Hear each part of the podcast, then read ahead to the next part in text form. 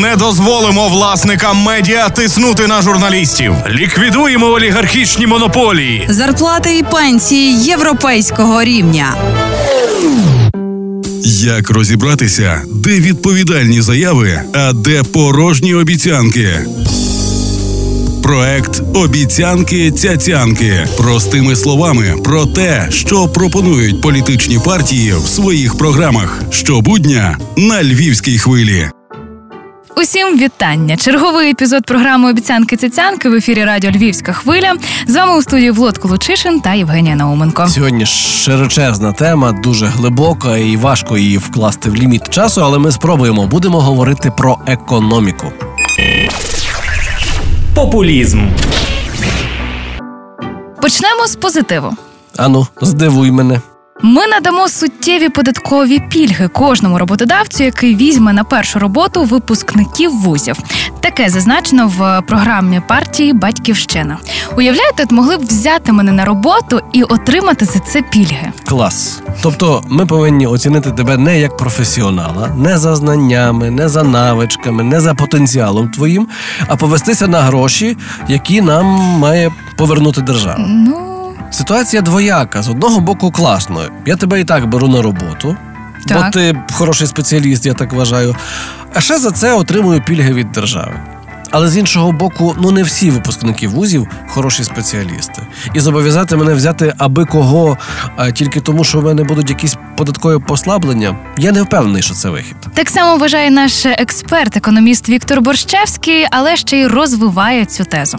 Ми можемо декларувати перше місце для працевлаштування там молоді студентам і зобов'язувати бізнес їх брати. І, відповідно, ті, які сильніші, можуть собі знайти ту роботу.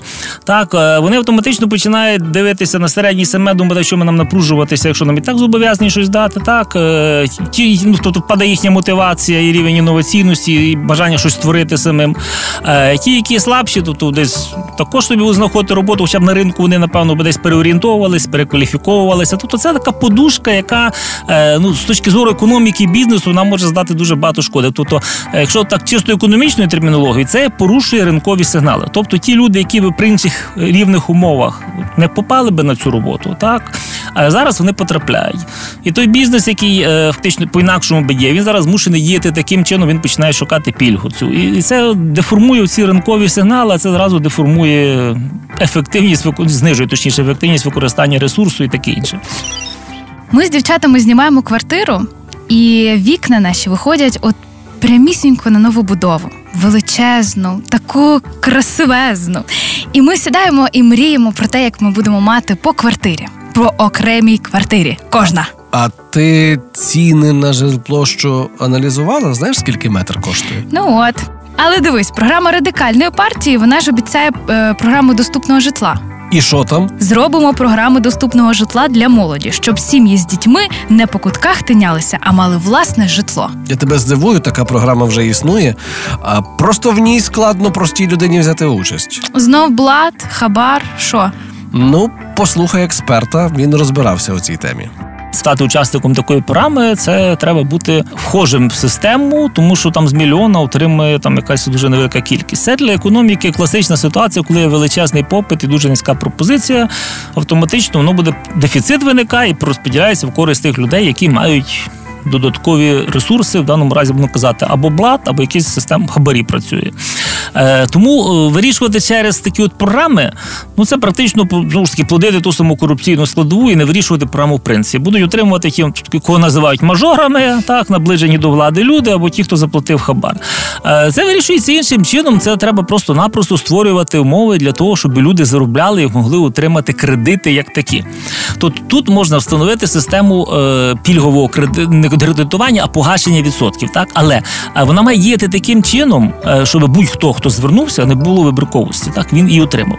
Оскільки велика кількість людей буде звертатися, треба на рівні критеріїв повідсікати у тих потенційних учасників. Тобто ми знаємо, мовно коротше, що ми можемо дозволити собі виділити е, оці квартири для молоді, там тисячі людей в рік. Ну, треба подивитися, хто може претендувати, яка тисяча людей, так щоб ми е, відсікли інших. Наприклад, це можуть бути воїни, АТО. Так, якщо їх і більше тисячі в рік, значить треба ще обмеження ставити. Це воїни АТО, які мають сім'ю, умовно коротше, і там двоє дітей неповнолітніх.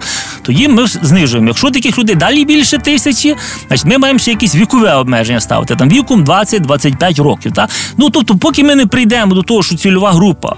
Буде нижчою, ніж ті можливості, які ми можемо їм забезпечити, до тих пір буде гіпертрофований попит і буде корупція за тим тягнутися. Далі говоритимемо про інновації. Цитую. Впровадимо державну програму підтримки інновацій, цільову прозору підтримку галузей, що здатні стати локомотивом розвитку економіки, каже слуга народу. А свободівці кажуть таке: втілити економічний прорив, забезпечити перехід від сировинної до інноваційної економіки. О, то в нас скоро буде своя силіконова долина, як в Америці. Три долини в нас буде, як в Америці. Інновації не виникають на порожньому місці, е, не виникають за основної підтримки держави. Держава може створювати е, умови для бізнесу як такого, і на цьому тлі будуть розвиватися інноваційні технології. Ну, в підтвердження твоїх слів маємо коментар експерта. Основа інновацій е, вона робиться в конкурентній економіці. Фактично, базою є конкуренція. Тобто, якщо ринок не конкурентний, скільки ви не вкидаєте туди грошей, ніяких інновацій не буде, бо у вас немає мотивів створювати інноваційний продукт. Якщо там є монополія, ну яка може бути інновація? Тобто може бути там, то що я казав про ВПК радянський, так ну якихось 10% там цільово можуть профінансувати якісь там детальку знайти інноваційну. Але системно це працювати не буде. Тому що всі інноваційні прориви, так звані е, революції, відбувалися не тому, що держава їх створювала. Ця силіконова долина і Сколково вони зовсім за іншим механізмом формували. Силіконова долина формувалася чисто на рівні конкуренції, е, шляхом е, спонтанної там ринкової ініціативи, тому що треба було виживати, треба було знаходити якимось чином можливості для себе. І сформувалася таким чином ця силіконова долина. А Сколково створили централізовано. Держава щось там підтримувала. І воно просто буде ті гроші, ну так сленгово те терміну роздерибанюватися. І більше, ну не то, що зовсім не буде. Якась там, можливо, зі 100 1% тих інновацій з'явиться, але буде розтринькано велика кількість грошей. Тому простіше ці гроші не забирати в бюджет. І комусь там маля на інновації спрямовувати, а дати можливість бізнесу конкурувати і самому вкладати кошти е, в ці проекти свої, в тому числі венчурні, в тому числі інноваційні. Бо коли бізнесу забирають гроші, бо треба пенсії платити пенсіонерам, то, то можливість його ризикувати зразу падає в рази. Тобто, а якщо ці гроші в бізнесу є, і люди, які заробили ці гроші, можуть на свій розсуд їх витрачати, тоді появляться інновації, але при умові, що в них будуть конкуренція. Почала жити сама і стикаюся з тими проблемами, що е, що взимку, що влітку некомфортна абсолютно температура в квартирі. То зовсім спека влітку, то супер холодно взимку. О, то для тебе є пропозиція від партії Голос. mm Вони кажуть: ми вкладемо мільярди гривень в утеплення будинків і всюди встановимо лічильники тепла і газу. Люди зможуть значно скоротити витрати на комунальні послуги і спрямувати кошти на інші потреби. Утеплення для літа це економія економія на кондиціонуванні, для зими це е, економія на опаленні. Клас! А як зробити так, щоб мій будинок був перший в черзі на таке утеплення? А як зробити так, щоб це в принципі стало реальністю? Тут питання: звідки гроші на таку ініціативу? Порядка 6 до 10 мільярдів гривень треба для того, щоб Львів от, провести комплексну модернізацію цих багатоповерхівок. На теплі кредити в Україні виділяється 2 мільярди в рік всій Україні. Тобто, от вам маєте співставлення. Е, це можна робити, наприклад, е, якби голос озвучив, яким чином і то не в такому форматі, бо треба тоді пояснювати, що зараз вибори йдуть на 5 років. Тобто, навіть якщо ми хочемо зробити комплексну термомодернізацію, також ми це рахували, і забрати всі гроші, які зараз діляються на житлові субсидії, там 50-70 мільярдів гривень, і ще трохи додати, це порядка 10 років. Треба, щоб в Україні таку реалізувати програму. Але це треба заявляти, що ми заберемо гроші житлових субсидій. Чи готовий голос, наприклад, це заявити? Ну не знаю, так тому а казати, що ми утеплимо, ну. Це питання, тим більше ми утеплимо, там не сказано, е, що створимо умови для того, щоб зайшов там якийсь там чи приватний бізнес, чи мешканці могли. А там йдеться, ми утеплимо. Це значить, що держава це буде робити. У держави таких коштів зараз реально немає, або треба показати, звідки ті гроші будуть витягнуті. Рахуй ціну на газ для населення буде знижено в два рази, а це дозволить вдвічі зменшити тарифи на тепло і гарячу воду, адже газ це головна складова у їхній вартості. Про це говорить у своїй програмі партія Батьківщина. А от опозиційна платформа за життя обіцяє знизити тарифи на газ е, до 4 тисяч за тисячу кубометрів е, за рахунок, в тому числі і прямих поставок газу з Російської Федерації і використання для потреб населення газу українського видобутку. То не рубрика рахую у нас, а рубрика не рахуй. Креатив просто шалений. Одні пишуть в два рази, інші говорять ціну, яка в два рази менша ніж ну словом. Таке враження, що батьківщина списувала в опозиційної платформи програму, або опозиціонери списали у Юлії Володимирівни. Не читали вони закон про плагіат, що не можна так копіпастити один в одного. А що каже експерт? Звідки та цифра береться в два рази? Е, Вона дійсно з тої точки зору е, реальності є реальна, бо український газ, газ українського газовидобутку десь. Бо таку вартість буде коштувати, так тобто, якщо там по собівартості його продавати, то десь от на цю суму ми виходимо. Хоча ми можемо поставити ще нижчу ціну. Тобто, чим нижча ціна, тим більше та корупційна дельта, про яку я казав. Тому що ну, якщо наш газ, умовно коротше, те, що вони пишуть там по три е, з копійками, так це скажімо, ну 100 з гаком доларів, я вже казав. Е, промисловості продають дорожче трошки, так, бо це по населення йдеться, що цей газ буде продаватися. Промисловість купує зараз по 300, то що маємо на ринку. А фактично, якщо брати імпорт газу, бо промисловості не буде вистачати, ну це знову ж таки від 500, так, умовно коротше. Ну далі ми бачимо ту різницю. Тобто, якщо населення має по 100, а промисловість навіть по 300, вже не кажу по 500, ну от маєте 200 різницю. Тобто зразу почнуть показувати різке споживання населенням і ту різницю, яка не спожита де-факто, будуть скеровувати і продавати і заробляти по 200 на одній тисячі кубів, 200 доларів. Е, Для промисловості. Промисловість також буде собі фривольно жити, тому що це, це буде дешевший газ. Реально там ну неможливо не по 200, там по 100 там різницю поділять між собою. Це все легко робиться, бо е, споживачі, які є промисловими, і облгази вони практично в одній власності. Тобто я з одної кишені буду прикладати собі в іншу. Тому це, це шлях до корупції. Знову ж це ми вже все проходили, тому і підняли ті ціни. Тому коли дуже дешева ціна для населення, цей газ починає продаватись промисловості, і навіть ми ж маємо російський транзит поки що, е, і навіть за кордон. Тут бо ж так само, якщо воно в одній трубі є.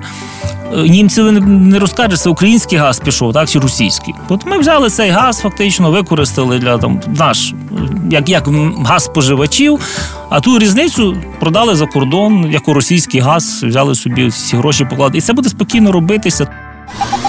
Однодумці. Замість обтяжливого податку на прибуток буде запроваджений податок на виведений капітал, каже програма Батьківщини. Податок на прибуток підприємств вже найближчим часом має бути змінений на податок на виведений капітал, каже Європейська солідарність. Введення податку на виведений капітал та скасування податку на прибуток, каже опозиційна платформа за життя. Боже, можна простими словами, що означають податки, виведені, прибути ж про що? Про що? А я не знаю про що. Я не знаю, чому їм податок на прибуток так поперек горла встав. Давай, може, краще експерт хай пояснить. З точки зору стратегічної правильний хід в багатьох країнах він спрацював, але е, чому в Україні проблема є? По-перше, податок на прибуток не є зараз обтяжливий для бізнесу. Бо в нас більшість бізнесу вже втекла в схеми оптимізації. Якщо подивитися на надходження до бюджету, то там податок на прибуток не є таку колосальну вагу становить. Якщо ще зайти в статистику, подивитись прибутковість підприємств, побачимо, у нас величезна кількість підприємств збиткові. Подивіться всі опитування бізнесу, це ПДВ, це соціальний внесок, податки на працю. Так, це обтяжливо. Податок на прибуток ніхто сильно не нарікає. Він нас один з найменших в світі, ну принаймні точно не обтяжливий. А ще нас від нього втікає дуже гарно. Податок на виведений капітал це значить, що відразу на кілька років просто заберемо надходження до бюджету, які були від цього податку на прибуток. Вони не були Бог знає якими, але це якась була частина. Фактично зараз рік, два, три. Бізнес просто не буде показувати, що він виводить цей капітал. Вони все будуть реінвестувати, особливо умови дефіциту та коштів. Тобто виведення практично як такого не буде. Думаю, що наші підприємці достатньо кмітливі, а менталітет нас такий, що платити податки, якби воно не дуже правильно, чи точніше не дуже престижно. І вони знайдуть схеми, яким чином обходити із тим податком винний капітал. Тобто 2-3 до 5 років ми об'єктивно не будемо мати тих надходжень, а після цього всі схеми виведення будуть відпрацьовані. Фактично, основний спротив створив МВФ який побачив чи підказав, що були країни, де це запроваджувалося вже практика. Це ж ми не перші, що це як па- пару років ми по суті лишаємося без податку на прибуток. Е, Податок на капітал ще не працює, а на прибуток вже не працює. Коли ми борги беремо так постійно, тому МВФ пані, тут ви нам не віддали боргів. У вас 11 мільярдів боргове навантаження на рік, а ви відмовляєтеся ще від доходів від податку на прибуток на кілька років. Тобто, як ви це собі бачите? Тобто, якщо це показати, як ми це бачимо, а паралельно ми ще розказуємо, що ми знизимо ціни на газ українського газовидобутку, інші речі, піднімемо зарплати. Виникає зразу питання, як воно може працювати все одне з другим пов'язане. І тому в даний момент це дуже складно зробити. І хотілося б якось резюмувати сьогоднішню нашу розмову, і резюмувати це неможливо, тому що тема настільки велика і глибока, що тішимося, якщо хоч чимось змогли допомогти виборцю перед тим, як він прийме рішення. Але насправді кожному треба читати, думати і розбиратися ще самому. З вами були Влад Колучишин та Євгенія Науменко. Почуємося вже завтра.